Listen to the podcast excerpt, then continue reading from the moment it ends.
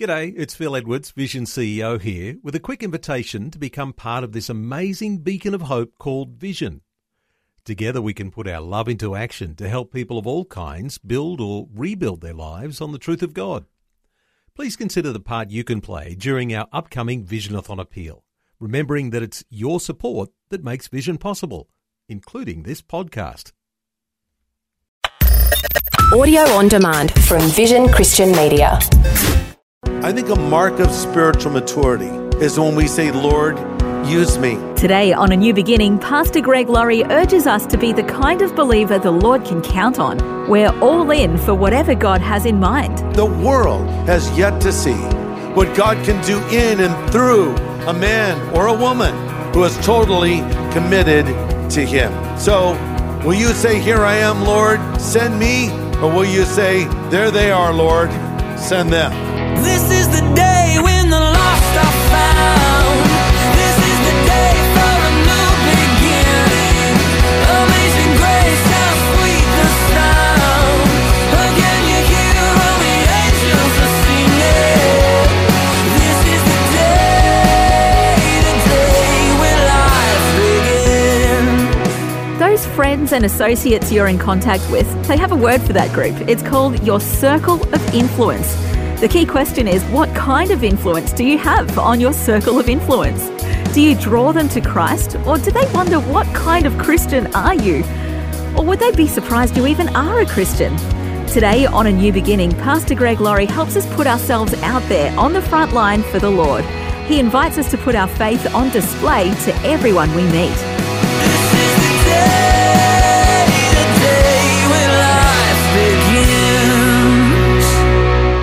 Exodus chapter 3, and the title of my message is God's Call and Man's Excuses.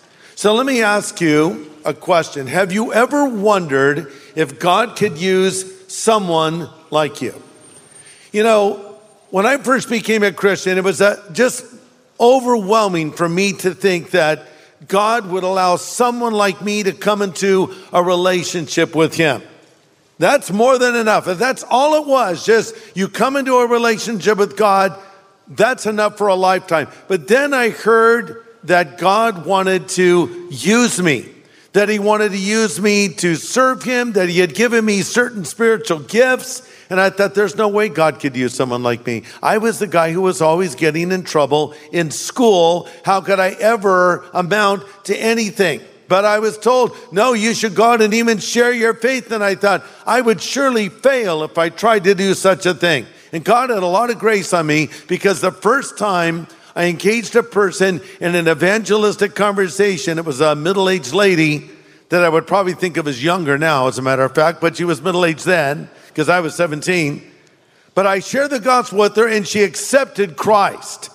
So, of course, immediately thought I was some kind of a super preacher. I was just blessed, is all it was. If she had asked me one slightly difficult question, I would have collapsed like a house of cards. But thankfully, she did not. But I got a taste of how the Lord could use me. And, and I went out and shared my faith more. And I was talking to people about Christ, and other people were accepting the Lord. And I thought, this is wonderful. But I had this fear. And my fear was one of these days, I'm afraid God is going to call me to preach. And that's the last thing I want to do.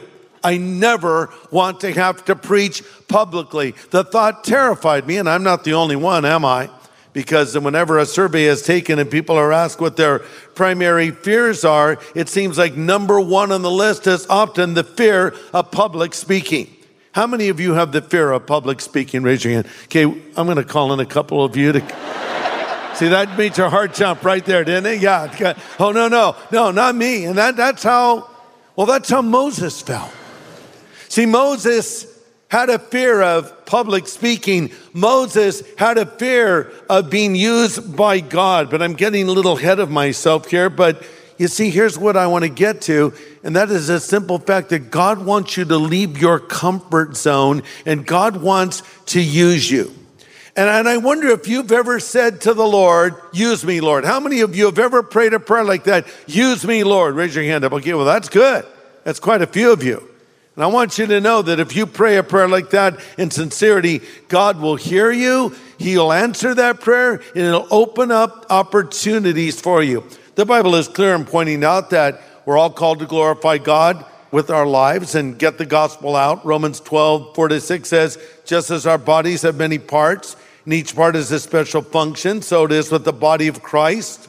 We are all parts of one body, and each of us has a different work to do. And since we're all one body in Christ, we belong to each other, and each of us needs the other. You know, in my body, just like in your body, I need every part of it working properly. And you really become aware of this when something is not working properly. When you sprain an ankle or you stub a toe, that can be a major thing, right? Or you hurt a finger or break a finger or you have an ear infection. Uh, earlier tonight, I, I had something in my eye and I was using some saline solution. My eye was very irritated. It affects you. And the same is true in the church. When one of us is affected, we're all affected. If one is hurting, we're all hurting. If one is lifted up, we're all being lifted up in a sense. And we all need to work together.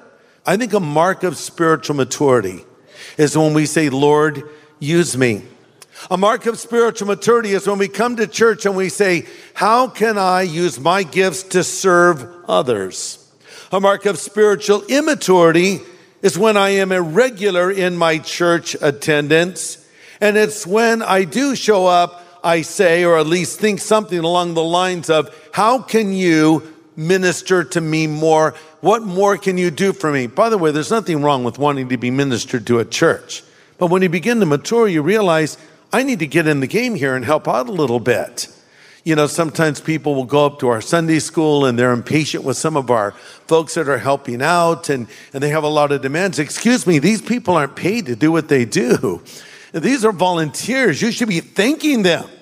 And you know, it's very easy to critique, but the question is, are you doing anything? Are you involved? And we all should recognize there's a place for us in the church. And that's when a big church will become a small church, is when we discover our gifts and start using them together. Well, God's looking for people like this. In Ezekiel 22 30, the Lord says, I look for someone who might rebuild the wall of righteousness and guard the land.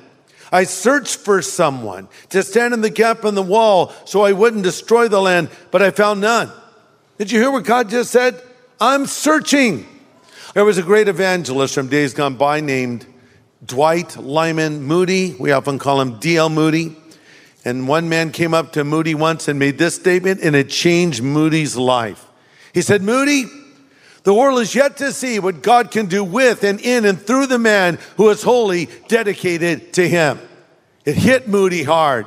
And Moody said to the Lord, I want to be that man, Lord. And in many ways, he was that man for his generation. The world has yet to see what God can do in and through a man or a woman who is totally committed to him. So, will you say, Here I am, Lord, send me? Or will you say, There they are, Lord, send them? You know, we all have a pulpit to speak from.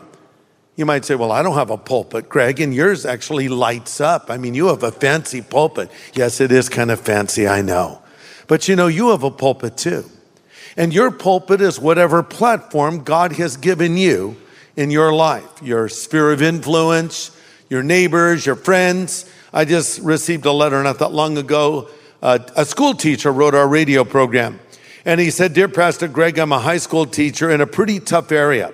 As a public school teacher, I have to find creative ways of witnessing to students and sharing the love of Jesus with them because Jesus is a very foreign concept to many of the students here. Listen to what this teacher did. So I decided to give the students some extra credit assignment over the weekend. They had to watch the Harvest Crusade online or go to the crusade in person and then do a one page write up about what they saw and experienced.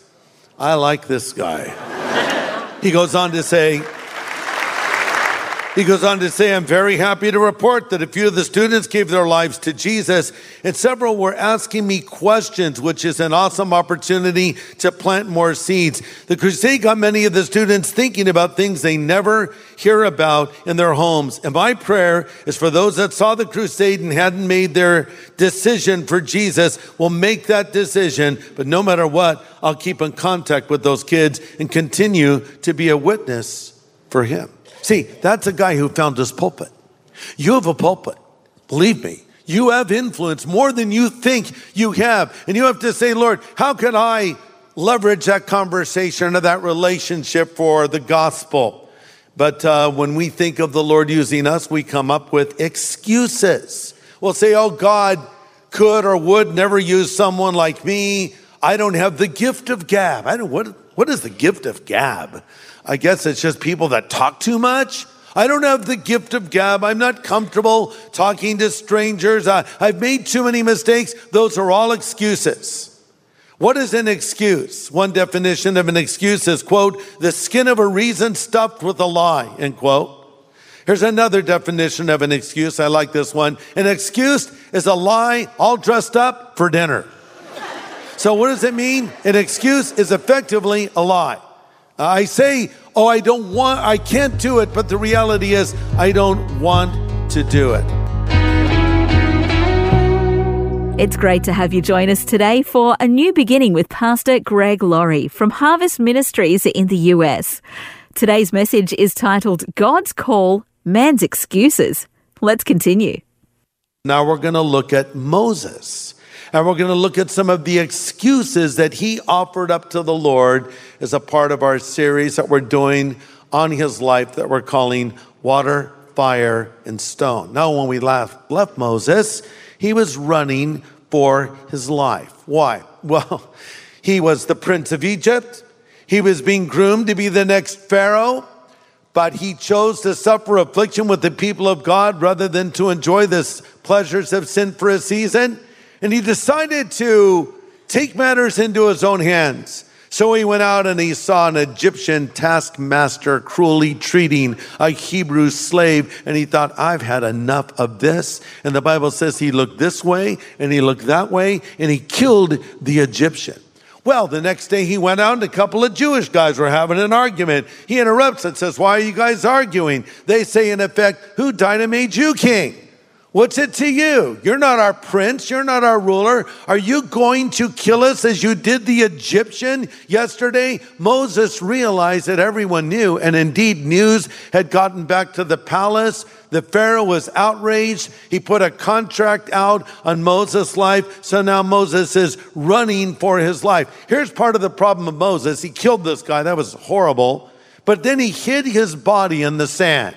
Not a good place to hide a body, by the way especially with the shifting sands of Egypt blowing about. I read a story about some guy who robbed a church. He stole some money. He was trying to climb through the window, but he was a pretty good sized guy. And uh, he was over six feet tall and quite heavy. And he got stuck in the bathroom window while trying to make off with the loot. It took four cops to get him out two pushing and two pulling caught in the act. Ah, uh, hi, everybody. Yeah, that sort of would happen to Moses. He got caught in the act, and now he's running. And Moses himself later said in Numbers 32 23, Your sin will find you out. And his sin did find him out. And the Bible tells us in Proverbs 28 13, if you try to hide your sin, you will not prosper. I wonder if there's somebody listening to me right now that's been trying to hide their sin. Maybe some secret sin you think no one knows about. Trust me, God knows about it. As Alan Redpath used to say, secret sin on earth is open scandal in heaven. The only way to get rid of your sin is to confess it. The Bible promises if we'll confess our sin, He's faithful and just to forgive us our sin and cleanse us from all unrighteousness. Well, Moses was running because of the consequences of his sin. He once was the prince of Egypt. Now he's a fugitive from Egypt. He lost his home, his position, his people, his power, and his reputation. But fortunately, he had not lost his God. He made a mess out of his life. I wonder if somebody listening to me right now has made a mess out of their life. Maybe you, like Moses, took matters into your own hands. You know, sometimes people who are single grow impatient. You know, the girl says, I never meet any Christian guys at church. The guy says, I never meet any Christian girls, and, and I'm just tired of waiting. And so they say, I'm just going to get married. I found someone. They say they love me. They're a non believer. And despite the fact that the Bible says, don't be unequally yoked together with non believers, I'm going to marry them and I'm going to lead them to the Lord. Well, that does occasionally happen. I can't rule that out. But unfortunately, many times it does not happen. So now you're in a marriage that's filled with friction. Trust me, marriage is hard enough, okay? Between two Christians. Don't make it even harder by marrying a non Christian. At least the Christians have the spiritual resources and the Lord to lean on. But man, when you're not a believer, and then you add other elements to the problems, oh, it can get really awful. But anyway, so maybe you are having friction in your marriage and you're saying, well, that was a bad decision. And then at church, you met this really good looking, godly, nice Christian guy. And so you're thinking, you know, I think the Lord just spoke to me and said, my child, dump your heathen husband and marry the cute Christian at church. God isn't saying that to you. Here's what he's saying 1 Corinthians 7:13. If a believing woman has a husband who's not a believer and he's willing to stay with her, she should not leave him. So now here's your new mission. Seek to win him to the Lord by the way that you live. The same is true, of course, of a, of a Christian man with a non Christian woman. You made the wrong decision. Don't make it even worse. Listen to this God is good at cleaning up our messes. Let me say it again God is good at cleaning up our messes. And we have our messes, don't we? Yeah. I mean, think of the last miracle of Jesus. What was the last miracle that Christ performed before he went to the cross? The raising of Lazarus from the dead? No, that happened much earlier. The healing of a leper? No. What was it? It was putting a guy's ear back on his head that was cut off by Simon Peter. Kind of an unnoticed miracle, maybe an unappreciated miracle, but you remember in the Garden of Gethsemane, here comes the temple guard uh, and the Roman soldiers to arrest Christ, being led by this Malchus character. And Simon Peter was so frustrated, he pulled out his sword and took a wild swing, and off comes the guy's ear. He was probably aiming for his head, honestly, but he was a fisherman, not a swordsman. So off comes the guy's uh, Malchus Van Gogh. Many people don't know that was his last name. I made that up. If you don't know what I mean, Google Van Gogh and you'll find the answer with the ear. Anyway, he picks the guy's ear up, he puts it back on. Man, I would if I were Jesus, to be like, buddy, you deserve what you got. No, but that was the last miracle of Jesus to cover up the blunder of a disciple. The Lord can turn your mess into a message, and He can turn your test into a testimony. So, what you need to do is say, All right, Lord, I blew it here. I messed up. I'm sorry, and I don't know how to fix it. But I'm asking you, Lord, to intervene in my life and turn this around somehow for your glory. Cause even this mistake that I've made, Lord, to be used to bring honor to your name. You just watch what the Lord will do. Well, old Moses, he runs off into the wilderness. Remember, I said to you before, he spent 40 years in the Pharaoh's court finding out he was a somebody. 40 years in the wilderness, finding out he was a nobody. Now he's about to find out what God can do with a somebody who realizes they're a nobody. He's been in exile in the desert. He married a lady from a family that he met there. He's been off the grid. No social media. He shut down his Instagram account, Facebook, no tweets from Moses. No, nothing from Moses. Moses probably thought, I'm done. I have nothing left to say. I've ruined my life. I've ruined my testimony. And that's it. Well, that wasn't it. Because God was going to turn his mess into a message.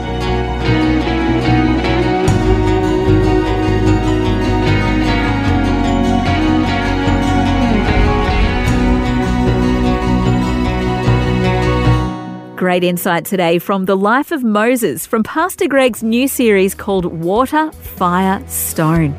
Glad you're joining us here on A New Beginning as we learn from both Moses' successes and failures. Next time, join us as Pastor Greg shares more good encouragement for the challenging times of life. He'll explain how everything we go through is preparation for something bigger.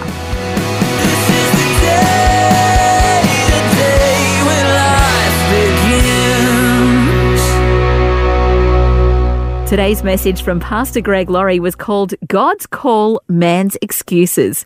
If you'd like to listen again, just download the free Vision Christian Media app where it's available as a podcast, along with more inspiring Christian content. Just search your app store for Vision Christian Media. Station sponsor. Thanks for taking time to listen to this audio on demand from Vision Christian Media. To find out more about us, go to vision.org.au.